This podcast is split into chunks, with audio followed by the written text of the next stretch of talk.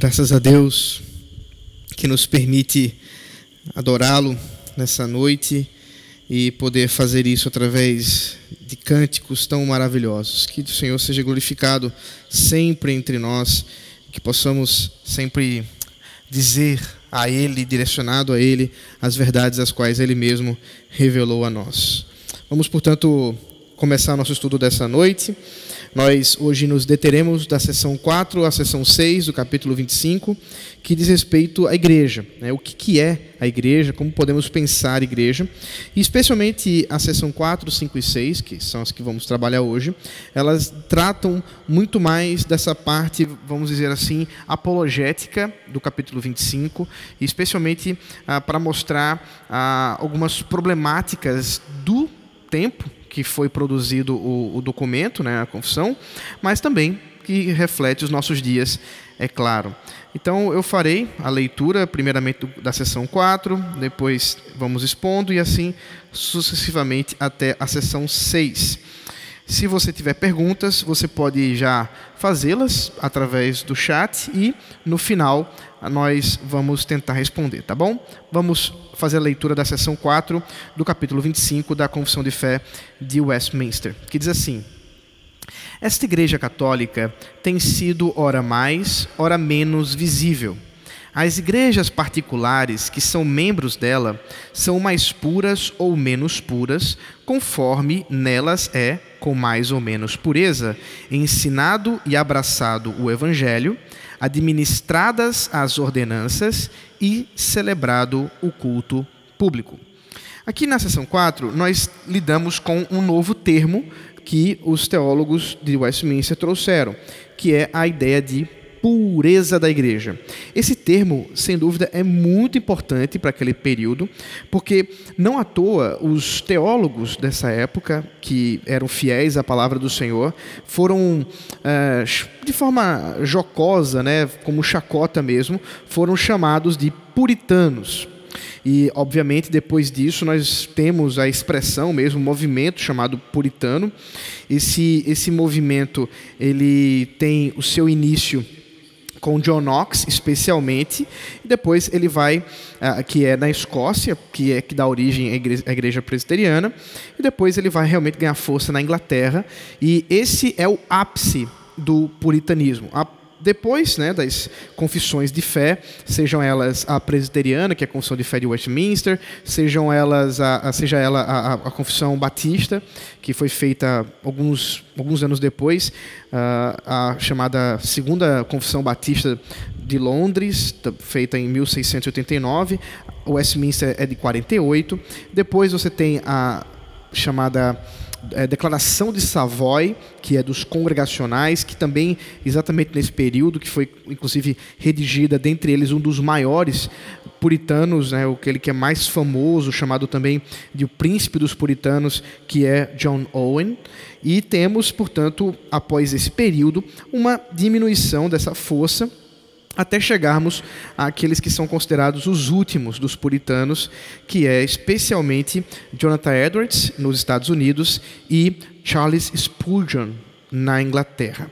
Após esses dois, geralmente nós não consideramos mais a, a, o movimento puritano ainda vivo, ainda que alguns digam, por exemplo, que Martin Lloyd Jones era um, um puritano, mas aí é mais por uma questão de afinidade ao movimento do que realmente a pertencer a, ao movimento em si ele não é um movimento único, né? não era um bloco, era plural, e ele era chamado de puritano exatamente porque buscava a pureza da igreja.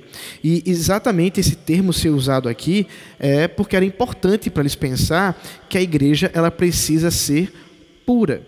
Ela precisa buscar a pureza seguindo realmente a, a, aquela, a, o mote, né, aquela expressão tão importante na reforma protestante, que é a igreja reformada sempre se reformando. Então, para eles, poderia mudar um pouquinho, a igreja reformada sempre se purificando. Portanto, aqueles que amam a Jesus Cristo, aqueles que pertencem a essa igreja do Senhor Jesus Cristo, eles estão sempre buscando a pureza de si mesmos, né? e, portanto, a, a, a, pureza do corpo de Cristo, a igreja. Mas, como nós já vimos na sessão 4, nem sempre é assim que acontece. Nós precisamos reconhecer que há períodos em que a igreja está mais ou menos pura. Esses períodos geralmente estão associados a tempos em que governos mais é, é, inimigos do Evangelho, inimigos de Cristo, se levantam e a igreja se torna assim mais acuada, mais escondida, menos até mesmo visível.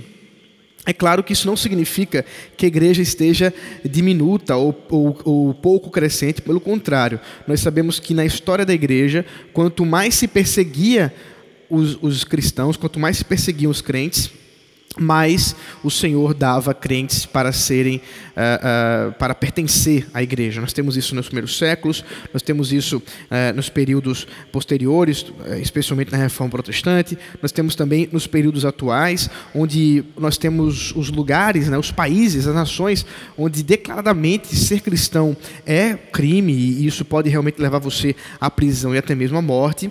Nós temos a igreja crescente o exemplo mais gritante é na China, quando uh, nós temos ouvido falar do crescimento absurdo da igreja cristã, mesmo sob o governo comunista né, do, do Partido Chinês, que é um grande inimigo da igreja e que uh, tenta domesticar ou domar a igreja com leis. E você tem, portanto, as igrejas que são autorizadas e as igrejas que não são autorizadas a se reunir lá na China. Isso já bem antes da pandemia, tá, gente? Então perceba que essa questão de governo querendo gerir igreja não é tão recente assim, não. E com respeito à China especificamente, só para que vocês saibam, nós temos as igrejas que são nas casas e igrejas que realmente estão escondidas. E esse, esse é o, a grande força da igreja cristã na China. Nós também temos, temos na Coreia do Norte, mas todos esses países, é claro, as informações que nos chegam são sempre é, truncadas, nem sempre é tão difícil interpretar, mas esse é um fato. Há períodos em que a igreja está uh, mais firme, há períodos em que a igreja está, vamos como eu disse, é, é, é mais visível, há períodos em que a igreja está menos pura, menos visível. O Romanos capítulo 11, versículo de 1 a 5, o apóstolo Paulo menciona um desses períodos, referindo-se ao tempo de Israel ainda, que é um dos períodos mais marcantes dentro da história de Israel, quando a, a igreja estava bem impura. Veja aqui comigo, uh, Romanos capítulo 11, de 1 a 5, conta a história. Eu não vou me deter em expor o capítulo 11, é um capítulo, inclusive, bem delicado para fazer exposição, mas veja aqui comigo. Então, eu pergunto: Paulo fala, fala Será que Deus rejeitou o seu povo? De modo nenhum, porque eu também sou israelita, da descendência de Abraão, da tribo de Benjamim. Capítulo 11 é uma resposta, ainda dentro do capítulo 9, é dentro da, da exposição que ele iniciou no capítulo 9, de como responder à pergunta: por que tendo Cristo vindo, os israelitas não se converteram. A minoria se converteu, a maioria deles endureceu seu coração e, inclusive, levaram Cristo à cruz. E Paulo então tenta responder essa pergunta. E a primeira eh, objeção que ele levanta é: será que Deus teria rejeitado o povo de Israel? Ele diz: de modo algum, porque eu mesmo sou israelita. Ele falando de si mesmo. Ele continua: Deus não rejeitou seu povo a quem de antemão conheceu né, falando aqui do povo de Deus, especificamente Israel, mas é claro, isso se refere a toda a igreja.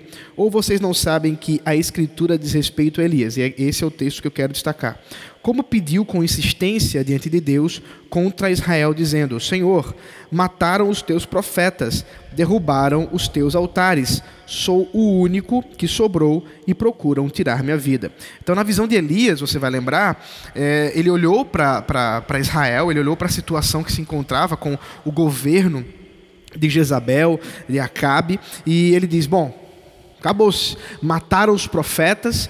Eu estou aqui nessa situação. Ele havia sido ameaçado por Jezabel. Jezabel, após ele ter vencido os profetas de Baal, vocês lembram da história? Ele, ele é ameaçado por, por Jezabel. E agora ele diz: Bom, agora procuram tirar minha vida. E vocês lembram que Elias se escondeu numa caverna e passou ali um tempo sem comer, estava muito entristecido, mas Deus falou com Elias. E meio que foi uma espécie de. Uh, uh, é, tapa no, no, rosto ou um, um cascudo na, na, na, cabeça, porque Deus não faz assim, ô oh, Elias, não é assim e tal. Não, Deus diz assim, ô, oh, você está achando que isso é quem? Tem mais sete mil que não se dobraram. Veja o versículo 4. Uh, é, mas qual foi a resposta divina? Paulo diz, né? Foi esta: Reservei para mim sete mil homens que não dobraram os joelhos diante de Baal. Assim também nos dias de hoje, Paulo agora conclui, sobrevive um remanescente segundo a eleição da graça. Paulo usa esse exemplo para dizer que naquele período histórico, Elias achava-se é, perdido dentre o povo ímpio de, de, de Jerusalém, né, o povo ímpio de Judá, mas agora ele era consolado por Deus, né, com sabedoria, dizendo: Olha, não, você não está sozinho, tem mais sete mil.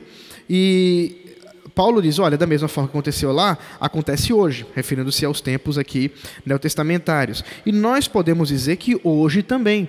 Nós não estamos sozinhos dentre aqueles que uh, estão comprometidos com a palavra de Deus, estão comprometidos com Cristo. E há tempos, é verdade, que isso fica menos claro. Elias, para Elias era difícil ver. Deus precisou dizer a ele. Nós podemos mencionar, por exemplo, os períodos aí pré-reforma, especialmente o século XIII, século XIV uh, e, e, o XV com o seu ápice aí do, do, catolicismo com muita força, muito vigor, um, um papado é, é, que tem uma articulação política é, impiedosa, licenciosa mesmo, de, de se achar digno e, e fazer uh, acordos extremamente uh, ímpios né, que, que, que se fizeram. E você tem aí, até mesmo na história do papado, um período de três papas. Um excomungou o outro, é, dentro dessa história do, da igreja é, é, católica medieval. Né? Isso significa que nesse período a igreja sumiu? Nós não cremos assim. Nós cremos que nesse período, ainda que a igreja estivesse uh, mais impura, né, portanto menos pura, ainda assim, Deus sempre teve os seus remanescentes. Deus sempre teve o seu povo. Deus sempre teve aqueles que é, foram contra o sistema. A gente, a gente pode citar o, o São Francisco de Assis, um, um, servo do Senhor, onde, onde se atribui numa frase, não se sabe exatamente se é assim que aconteceu, onde ele conversava, eu não sei se foi com o Papa ou se foi com algum arcebispo ou coisa do tipo, em a, a, a, comemorava né, as construções católicas, as, os grandes templos, e dizia algo mais ou menos assim: Hoje nós não podemos dizer, como disse Pedro, não temos prata e nem ouro.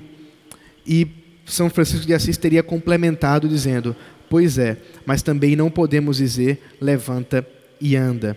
É, a, a, a, a, escola, por assim dizer, católica que São Francisco de Assis, os franciscanos, ele inicia é uma, uma, uma um movimento contra as riquezas da igreja, contra toda essa pomposidade, e é por isso que você vai lembrar, o atual Papa, que é chamado de Francisco, ele vem dessa, dessa ordem e por isso ele questiona um pouco essa questão da, da riqueza da igreja, ainda que, é claro, outros problemas estão atribuídos a esse mesmo Papa. Nós vamos falar um pouco sobre o papado no final da, do nosso estudo de hoje. A única coisa que a gente precisa lembrar é que nunca Deus deixou de ter o seu povo.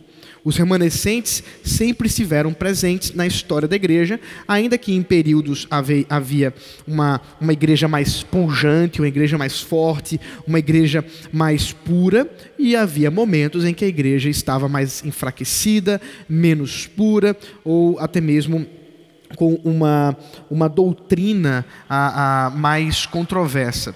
Nós vamos daqui a pouco eu vou falar dos critérios de pureza que eles mesmo, é, mesmo levantam. Mas uma outra coisa importante é que eles estão falando tanto da igreja como um todo, católica no sentido universal, lembre-se disso, tá? Nós estamos falando da igreja católica romana, nós estamos falando que a igreja ela é sempre católica, ela é universal. E nesse sentido, portanto, a, tanto a igreja como um todo universal, como a igreja particular, quer dizer, igreja local, ela também pode ser mais pura ou menos pura. Isso é óbvio, né? Porque para a igreja universal ser mais pura ou menos pura, é necessário que as, os grupos menores que nós chamamos de igreja também sejam mais puros ou menos puros. Então é uma conclusão lógica. E isso é uma verdade quando você conhece um pouquinho aqui do, do evangelicalismo de Olinda, do, da região metropolitana de Recife, você sabe que tem igrejas que estão mais ou menos comprometidas com o evangelho, que estão mais ou menos comprometidas com a palavra de Deus. É, é claro que há momentos em que nós vamos olhar e dizer isso aqui já não é mais igreja. É a sessão número 5, daqui a pouco eu vou falar sobre ela. Mas o ponto que precisamos lembrar é quais são os critérios para uma igreja ser mais pura ou menos pura. É aquilo que nós poderíamos dizer que é o que são as marcas de uma igreja verdadeira. E os teólogos de Westminster levantam três aspectos. Talvez outros poderiam ser listados, eles entendem que esses são os melhores para a gente destacar, para observar o que, que é uma igreja verdadeira, são três aspectos. Não são os três aspectos que nós costumamos chamar, que estavam mais presentes na reforma protestante no início, que é a pregação fiel da palavra, a administração fiel dos sacramentos e a disciplina eclesiástica.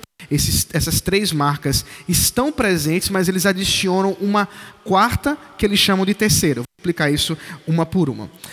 Para isso, é, é, eles usam o texto de Apocalipse, capítulo 2 e capítulo 3. Se você lembra da exposição que fizemos, Apocalipse 2 e 3, fizemos isso duas vezes aqui na igreja. Fizemos ano passado quando nós fizemos a, as devocionais em Apocalipse, nas sete cartas de Apocalipse, como também uh, na sequência, na EDV, quando começamos a EDV, também fizemos a exposição dessas sete cartas. Então, por duas vezes, eu tratei dessas sete igrejas, dessas sete cartas, por isso que eu não vou me deter falando sobre elas, mas basta que você lembre-se que nós temos sete igrejas com sete características bem distintas, ainda que haja semelhanças, elas ainda são igrejas de Deus, são igrejas de Cristo, algumas com problemas mais severos, outras nem tanto, e até mesmo algumas que Jesus Cristo observa que não há alguma coisa mais gritante das quais ele precise, ele precise uh, destacar ou algo do tipo, tá? Então você tem com clareza aqui sete tipos de igreja hum, que lutam em pelo menos esses três aspectos que os teólogos de Westminster desenvolvem. O primeiro é o mais básico de todos, é aquele que, é claro, nós não podemos dizer que é uma igreja sem que isso seja trazido com força, que é o ensino do Evangelho. Ah, uma igreja que se chame igreja, mas que tenha deixado de abraçar o Evangelho ou de ensinar o Evangelho puro e simples, não é uma igreja. Aí já não é uma questão de pureza ou impureza, mas sim de deixar, de abandonar a própria ideia de igreja. Mas é verdade que há igrejas mais comprometidas com o Evangelho e igrejas menos comprometidas com o Evangelho. E que sentido? No sentido de que as doutrinas dessa igreja estão mais ou menos adequadas com a própria palavra de Deus. É importante observar que nunca há uma igreja local totalmente pura. Isso é uma coisa que nenhum dos teólogos de Westminster vai é, é, tentar defender essa ideia. Pelo contrário, por isso nós não falamos de uma igreja perfeita, mas uma igreja de uh, mais ou menos pura. Uh, tem até um livro né, que ficou muito famoso, uh, Proibida a Entrada de Pessoas Perfeitas, que, que, mencionava essa ideia de que igreja não é um lugar para pessoas perfeitas. Isso é verdade, mas é um lugar para pessoas que buscam a perfeição. Então a gente precisa ser lembrado disso para não acharmos que a ideia de que nós entramos diante do Senhor como estamos é uma, um chamado a, a, a, a ficarmos de qualquer jeito. Né? Pelo contrário, o Evangelho, o ensino do Evangelho, ele purifica a nós e purifica também a igreja. E nesse sentido, portanto, a primeira coisa, o primeiro aspecto que é um critério. É, que, que conceitua a igreja é que ela precisa ensinar e abraçar o evangelho do Senhor Jesus Cristo. Se você tem acompanhado comigo as exposições da primeira carta de Paulo aos Coríntios, você também vai observar isso, que o apóstolo Paulo, já nos primeiros capítulos, diz: Olha, nós estamos comprometidos com a mensagem da cruz a mensagem desse Cristo que foi crucificado, morto e sepultado e ressuscitou. Esse evangelho, puro e simples, é o que direciona a igreja e é o que realmente importa. Sem isso, não há igreja. Sem isso, nós não podemos pensar outra coisa senão a igreja. Mas há um segundo aspecto que os teólogos chamam de a administração das ordenanças, ou mesmo dos sacramentos. Essa administração correta das ordenanças do Senhor Jesus Cristo e dos seus e portanto dos seus sacramentos, ele é, é, ela é muito importante porque o próprio Jesus nos ordenou. A ceia e o batismo, ou o batismo e a ceia, são ordens de Cristo para que a igreja continue a ser uma igreja. Você vai observar, por exemplo, Mateus capítulo 28, que Jesus ordena fazer discípulos e ele explica que vocês vão fazer discípulos batizando-os. Portanto, fazer discípulos e, e, assim ser uma igreja ou, ou, participar de uma igreja envolve o batismo. É, essa é a porta de entrada do discipulado ou essa é a porta de entrada para a igreja visível, né, para a igreja local. E assim, portanto, a igreja precisa ter uma compreensão correta e administrar corretamente esse, esse sacramento. Nós vamos falar sobre sacramento mais para frente, porque tem capítulos específicos sobre isso. Mas por hora, a gente só precisa lembrar que, em primeiro lugar, a igreja precisa administrar correto os sacramentos e ela precisa estar ah, comprometida com a disciplina envolvida nesses sacramentos. É por isso que os teólogos de Westminster, eles citam 1 Coríntios capítulo 5, versículos 6 ao 7. Veja comigo, por favor. Muito curioso que eles citem esse texto, porque eles sabem que está conectado à disciplina pública. 1 Coríntios capítulo 5, versículos 6 e 7, assim, não é bom esse orgulho que vocês têm. Por acaso vocês não sabem que um pouco de fermento leveda toda a massa?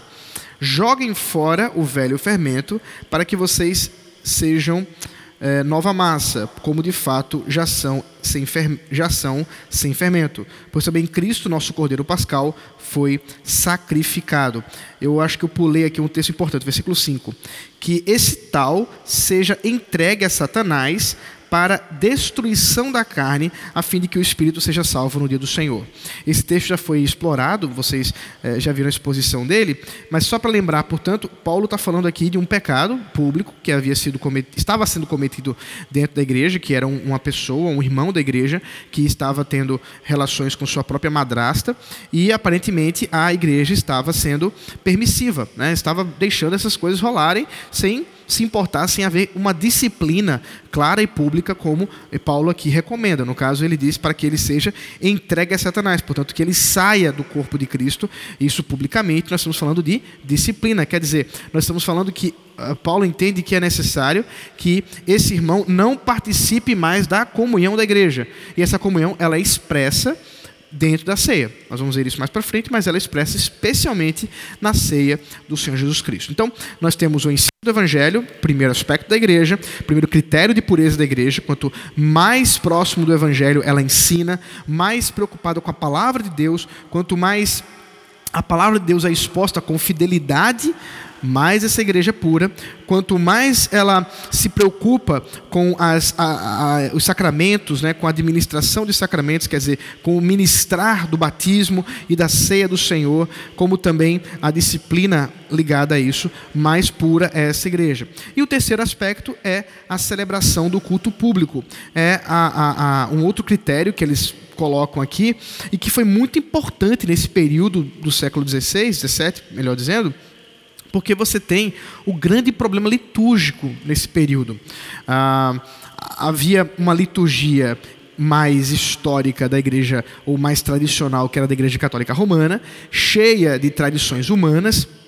Então, por exemplo, para você receber a hóstia, você precisava se ajoelhar, recebia a hóstia, recebia ali a ceia e se sentava. Você tinha as indumentárias dos sacerdotes, as velas, uma série de é, coisas que foram sendo adicionadas, e a própria missa, que é uma tradição que não está prescrita nas Escrituras, portanto, tudo isso está é, é, separado daquilo que Deus havia ordenado, aquilo que nós chamamos de o princípio regulador do culto, já, já tratamos sobre isso em, em encontros passados, e a, a, a, enquanto isso também você tinha uma igreja anglicana igreja, uma igreja da Inglaterra, que estava mais preocupada, portanto, com essas questões éticas e não exatamente com essas questões litúrgicas e muito mais relacionado aos ditos e não ditos do rei. Vocês vão lembrar como foi que a igreja anglicana foi iniciada, mas aí tem esses tais de puritanos que querem purificar o culto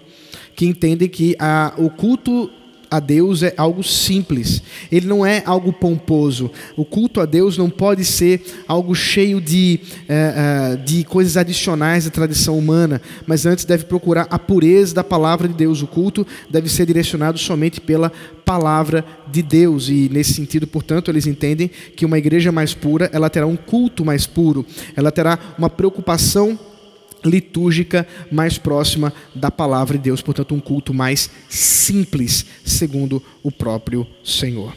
Então é, é isso, nós temos aí dentro da, da igreja, na história da igreja, a, a, convicção de que sim, a igreja do Senhor Jesus Cristo, ela tem períodos mais puros e menos puros, e as igrejas locais também são mais puras e menos puras, segundo esses três critérios: o evangelho, a pregação né, do evangelho, o abraçar o evangelho, a administração dos sacramentos e a celebração do culto.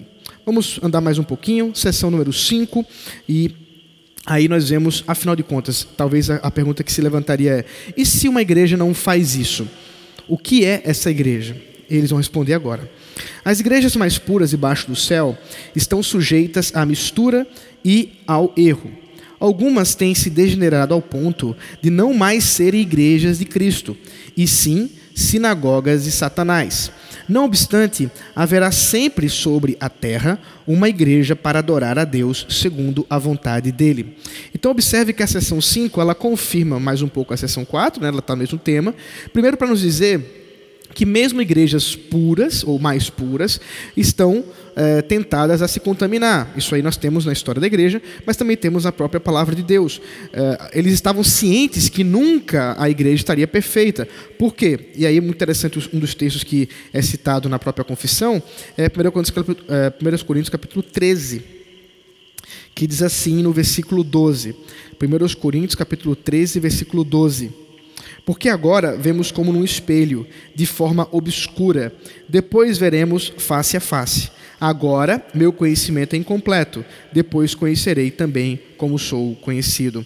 Na interpretação da, da confissão de fé, esse texto se refere, portanto, ao período da igreja que nós estamos vivenciando, na expectativa daquele dia em que o Senhor Jesus Cristo voltar, para assim, portanto, nós estarmos plenamente purificados para viver como uma igreja pura e imaculada, segundo a vontade de Jesus Cristo. Enquanto isso não acontecer, nós sempre seremos uma igreja impura, de um certo aspecto, e purificando-se em outros aspectos. Portanto, é, é importante lembrar que a igreja sempre é uma igreja falha nós temos essa convicção na nossa declaração de fé, na nossa confissão de fé. Nós sabemos que igrejas nunca serão perfeitas. E isso é importante para você lembrar. A igreja Pressão de Casa Caiada não é perfeita e nunca será ou melhor dizendo, será, quando o Senhor Jesus Cristo vier em glória, em majestade e nos purificar completamente nesse grande dia da ressurreição dos mortos e na glorificação de todos nós. Portanto, enquanto isso não acontecer, nós estamos vivendo em um tempo em que há joio e trigo. É, e o próprio Senhor Jesus diz: não é recomendado que agora você separe o joio do trigo. Esse joio e o trigo estão presentes na igreja local. Há pessoas infiéis na igreja local, há pessoas fiéis na igreja local, há líderes fiéis, há líderes infiéis, há pessoas comprometidas com a palavra de Deus, há pessoas comprometidas consigo mesmas e que estão vivendo em pecado, em engano e conseguem nos enganar. Claro, eles não enganam a Cristo, mas eles é, conseguem enganar nós que não conhecemos os corações. Nesse sentido, portanto, nós sabemos, vivemos em uma igreja, ou, ou, vivemos em um tempo em que a igreja é contaminada. A igreja de Casacaiada é contaminada. nós somos uma igreja impura, ainda que estejamos buscando pureza. Nós não somos uma igreja totalmente pura e só seremos quando o Senhor Jesus Cristo assim vier. No entanto, há momentos em que essas igrejas nas suas impurezas, nas suas contaminações, abraçam a contaminação, a contaminação ao ponto de não mais serem igreja. A própria ameaça que Jesus faz, escrevendo às igrejas de Apocalipse, nas sete igrejas, é importante para a gente lembrar. Lá naquela ameaça ele diz assim: aqueles que se mantiverem fiéis receberão tal ao vencedor, que é a expressão que ele usa, ao vencedor darei tal tal coisa.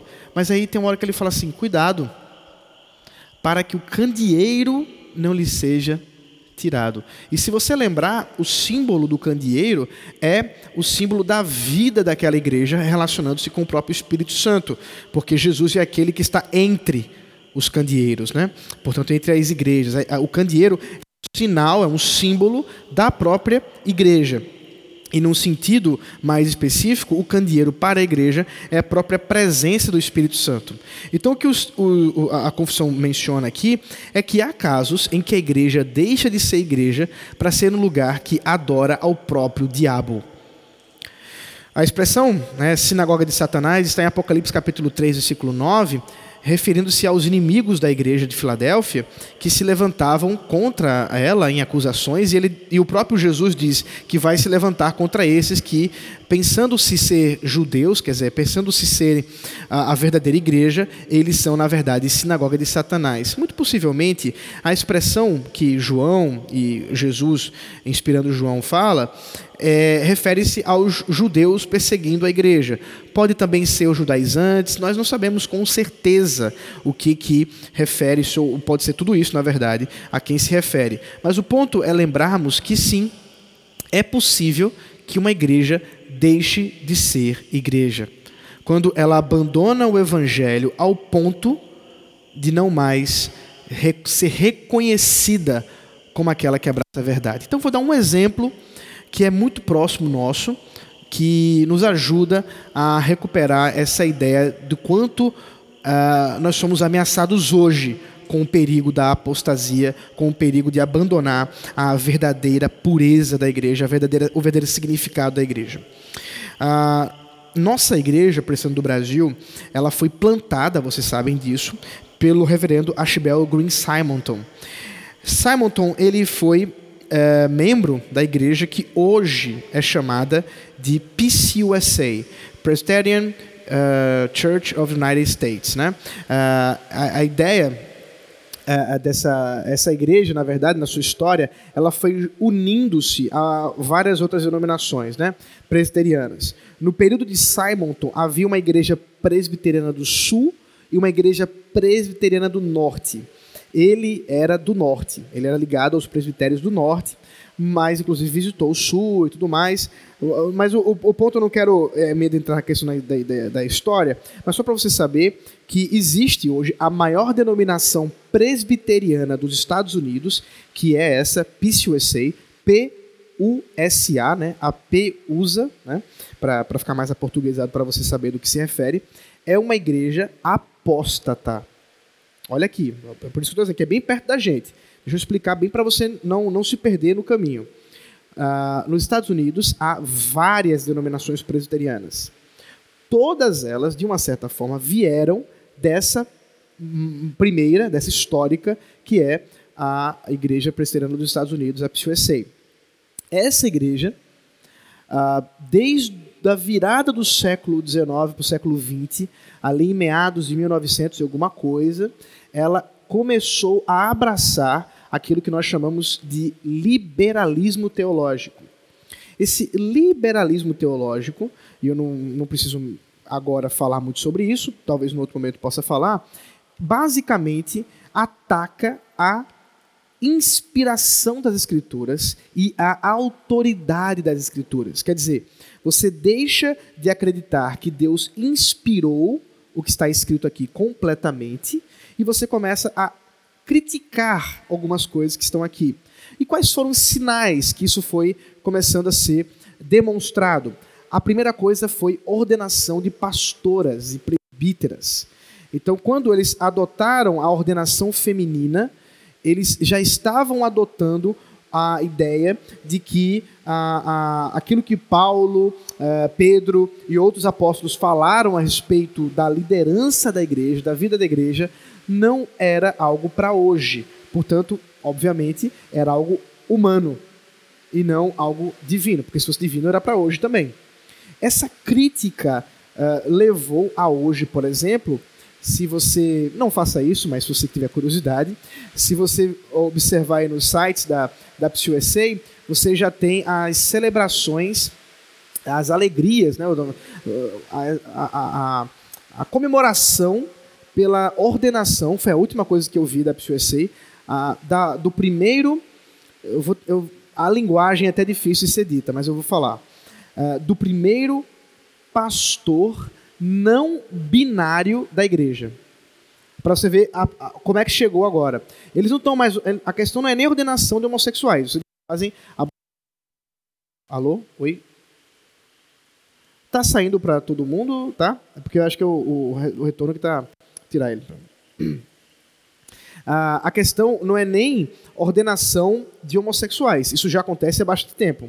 Agora, e nem é de transexuais é de agora pessoas não binárias, quer dizer, pessoas que não se consideram nem do sexo masculino, nem do sexo feminino, que não acreditam, talvez, nem mesmo nessa dualidade. Já há pastores com essa visão, vivendo isso dentro dessa denominação. Então, é para mostrar o tamanho da apostasia, para você entender que sim, uma igreja pode deixar de ser igreja. Pela graça de Deus, as igrejas presbiterianas fiéis saíram dessa denominação há bastante tempo. A IPB, por exemplo, já deixou de é, ter relação com a PCUSA desde, acho que da década de 60, ou uma coisa assim, talvez até mesmo antes disso. Então faz muitos anos que a IPB já entende que essa nossa igreja mãe, ela apostatou, quer dizer, ela não é mais a igreja de Cristo ela é sinagoga de Satanás. Ah, pastor, mas será que tem crente lá? Pode ser que tenha. E com certeza, se for crente, está revoltado contra isso, está lutando contra isso, mas a grande parte dos crentes de lá já saíram e formaram outras denominações presbiterianas. Então você tem a UPC, que é a Orthodox Presbyterian Church, você tem a PCA, que é a Presbyterian Church of America, você tem a IPSI, que é Evangelical Presbyterian Church. Então você tem pelo menos essas três que são igrejas presbiterianas e fiéis, onde você, inclusive, se você for aos Estados Unidos, procure uma dessa para cultuar a Deus. Então, é verdade sim, igrejas podem deixar de ser igrejas, denominações podem deixar de ser denominações fiéis e, infelizmente, virarem um lugar uh, que Deus simplesmente eh, tem se levantado contra e que vai julgar segundo a sua própria vontade. Mas há uma esperança. A esperança é que nunca vai acontecer que a igreja total vai deixar de ser igreja. Não haverá um tempo em que a igreja católica de Jesus Cristo, essa igreja universal, deixará de ter pelo menos um grupo, os remanescentes fiéis ao Senhor. Essa promessa, por exemplo, está em Mateus, capítulo, uh, capítulo 16, versículo 18, quando Jesus fala que as portas do inferno não prevalecerão contra a igreja. E é por isso que nós cremos que sim, sempre haverá os remanescentes do Senhor, sempre haverá os remanescentes da igreja de Cristo e eles vão continuar a, a, a defender o evangelho e até mesmo, se for necessário, morrer por isso. Muito bem, vamos para a última sessão. Você pode colocar suas perguntas. Não sei se, se já tem, não tem. Uh, eu vou encerrar agora na sessão 6. Não há outro cabeça da igreja senão o Senhor Jesus Cristo. Em sentido algum, pode ser o Papa de Roma o seu cabeça, senão que é ele aquele anticristo, aquele homem do pecado, o filho da perdição, que se exalta na igreja contra Cristo e contra tudo que se chama Deus.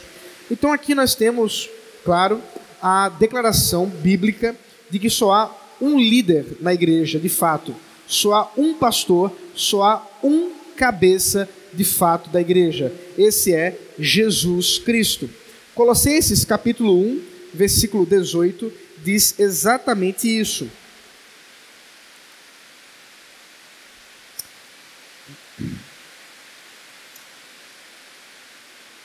Diz assim: Ele é a cabeça do corpo, que é a igreja. Ele é o princípio, o primogênito dentre os mortos, para ter primazia em todas as coisas. Efésios capítulo 1, versículo 22 corrobora essa mesma ideia de Cristo como o cabeça da igreja. Efésios 1, 22 assim: e sujeitou todas as coisas debaixo dos pés de Cristo, e, para ser o cabeça sobre todas as coisas, o deu à igreja. Então, nós podemos ter a certeza de que não há outro líder, outro pastor, outro, outro cabeça, senão Jesus Cristo para a igreja. Nós cremos nisso e essa sessão 6 é basicamente uma resposta ao catolicismo romano que atribui ao Papa a cabeça, ou ser o cabeça da igreja. Nós não cremos que um pastor possa ser o cabeça da igreja, nós não cremos que os presbíteros possam ser o cabeça da igreja. Pelo contrário, nós entendemos que o conselho, que é constituído de pastores, né, de presbíteros, docentes e regentes, eles são representantes do cabeça da igreja, que é Jesus Cristo e eles só têm autoridade enquanto representam a Cristo pela palavra dele. Se eles fogem da palavra, a autoridade está cessada. Esse não é o entendimento da igreja romana. A igreja romana entende que o Papa, independentemente da palavra de Deus, ele tem autoridade na igreja a ponto de dizer coisas como se fosse o próprio Cristo quem fala mesmo que não tenha nenhum texto bíblico para aprovar ou, fundamentar a sua opinião. Né? O Papa falando da, é, da sua cadeira, né, ex cátedra, como eles falam, ele tem a palavra inspirada de Deus. Eles acreditam que Deus continua falando através do Papa. Nós não cremos nisso, pelo contrário, nós entendemos que todo aquele que busca se assentar na cadeira de Cristo é um anticristo. E aqui entra a discussão curiosa que termina a sessão 6, dizendo que o Papa é o anticristo, é aquele filho da perdição, é aquele que busca tomar o lugar do próprio Senhor Jesus Cristo. Essa discussão é interessante porque nas, na igreja americana essa sessão ela foi retirada, ou essa parte da sessão foi retirada. Já desde o começo, quando a confissão foi feita, havia pessoas que não entendiam dessa forma e sempre houve liberdade na subscrição, quer dizer, sempre houve liberdade entre os pastores para não adotar essa visão como a sua confissão de fé própria, né? A da igreja era essa, mas ele dizia: olha, nesse aspecto eu faço uma ressalva com relação à confissão. Isso foi acontecendo durante os séculos, até que a igreja americana, em 1905 ou 1903, uma coisa assim, ela realmente tirou, e não, nós não temos uma, a, a dessas três denominações que eu mencionei, a OPSI, a PCA e a, e a essa sessão da confissão, eles, ou melhor, essa parte da sessão da confissão. É, os teólogos presbiterianos americanos, em geral, não acreditam que o anticristo é o Papa. E nós, o que fazemos, né? Por quê? Porque a nossa confissão é a confissão que foi trazida pelos americanos antes dessa revisão. E por isso, como a IPB nunca fez uma revisão na confissão, nunca houve essa discussão, nós temos ainda essa parte da sessão.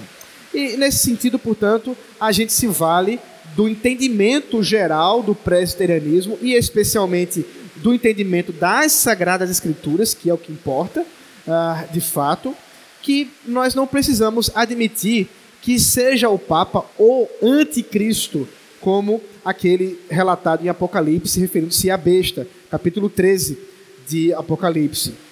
Mas não, nós podemos entender que o Papa é um representante do espírito do anticristo, como muitos outros se levantam contra o evangelho, contra Cristo, tomando para si a autoridade que não é sua, que só pode ser de Cristo Jesus, e esses, obviamente, recebem sobre si o juízo do próprio Jesus Cristo, do próprio Deus. Nesse sentido, portanto, nós fazemos uma ressalva ao entendimento da confissão. Como está? Entendendo que por isso não há nenhuma perda da confissão, apenas entendendo que a, a, o contexto que ela foi feita fa, valia né, para eles dizer isso a respeito do Papa. Para nós, isso não faz é, sentido nem mesmo bíblico e, portanto, a, a maioria dos pastores presbiterianos do Brasil não tem esse entendimento de que o Papa realmente seja o anticristo. Isso seria uma evidência que a confissão de fé é falha? Mais ou menos. em que sentido? Ela é falha naquele período histórico, mas o espírito, quer dizer, a, a, a, a ideia da confissão em geral, ela não é falha, até porque a própria confissão diz que os concílios podem errar.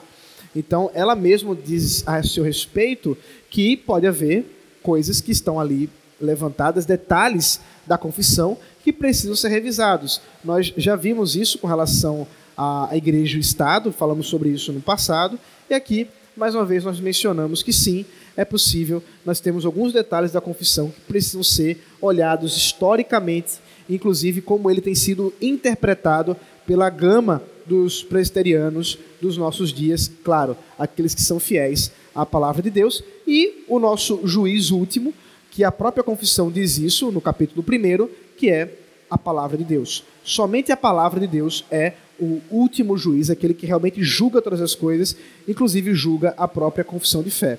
Então nós não entendemos que, eu não entendo, e nós não entendemos que alguém é, é, precisa entender assim para ser presbiteriano, uh, ou um pastor presbiteriano, que o anticristo é, o, ou melhor dizendo, o Papa é o anticristo. Mas sim que ele pertence a esse espírito anticristo que movimenta já há muitos anos contra si, é, é, se, levando, se, levantando contra a igreja, tá bom? Uh, é por isso que nós precisamos ter sempre a atenção e lembrar que a palavra de Deus julga a confissão. E nós vamos sempre verificando se aquilo está adequado ao ensino da palavra do Senhor. É. Então vamos orar. Deus bendito, muito obrigado, Pai, por essa noite. Obrigado, Senhor, pela tua palavra que nos ensina, nos abençoe, nos dando sempre a convicção de buscar a pureza da tua palavra, buscar nos purificarmos por meio dela e lutar, Senhor, pelo teu evangelho para uma igreja pura, se purificando cada vez mais para a tua glória. Em nome de Jesus Cristo. Amém.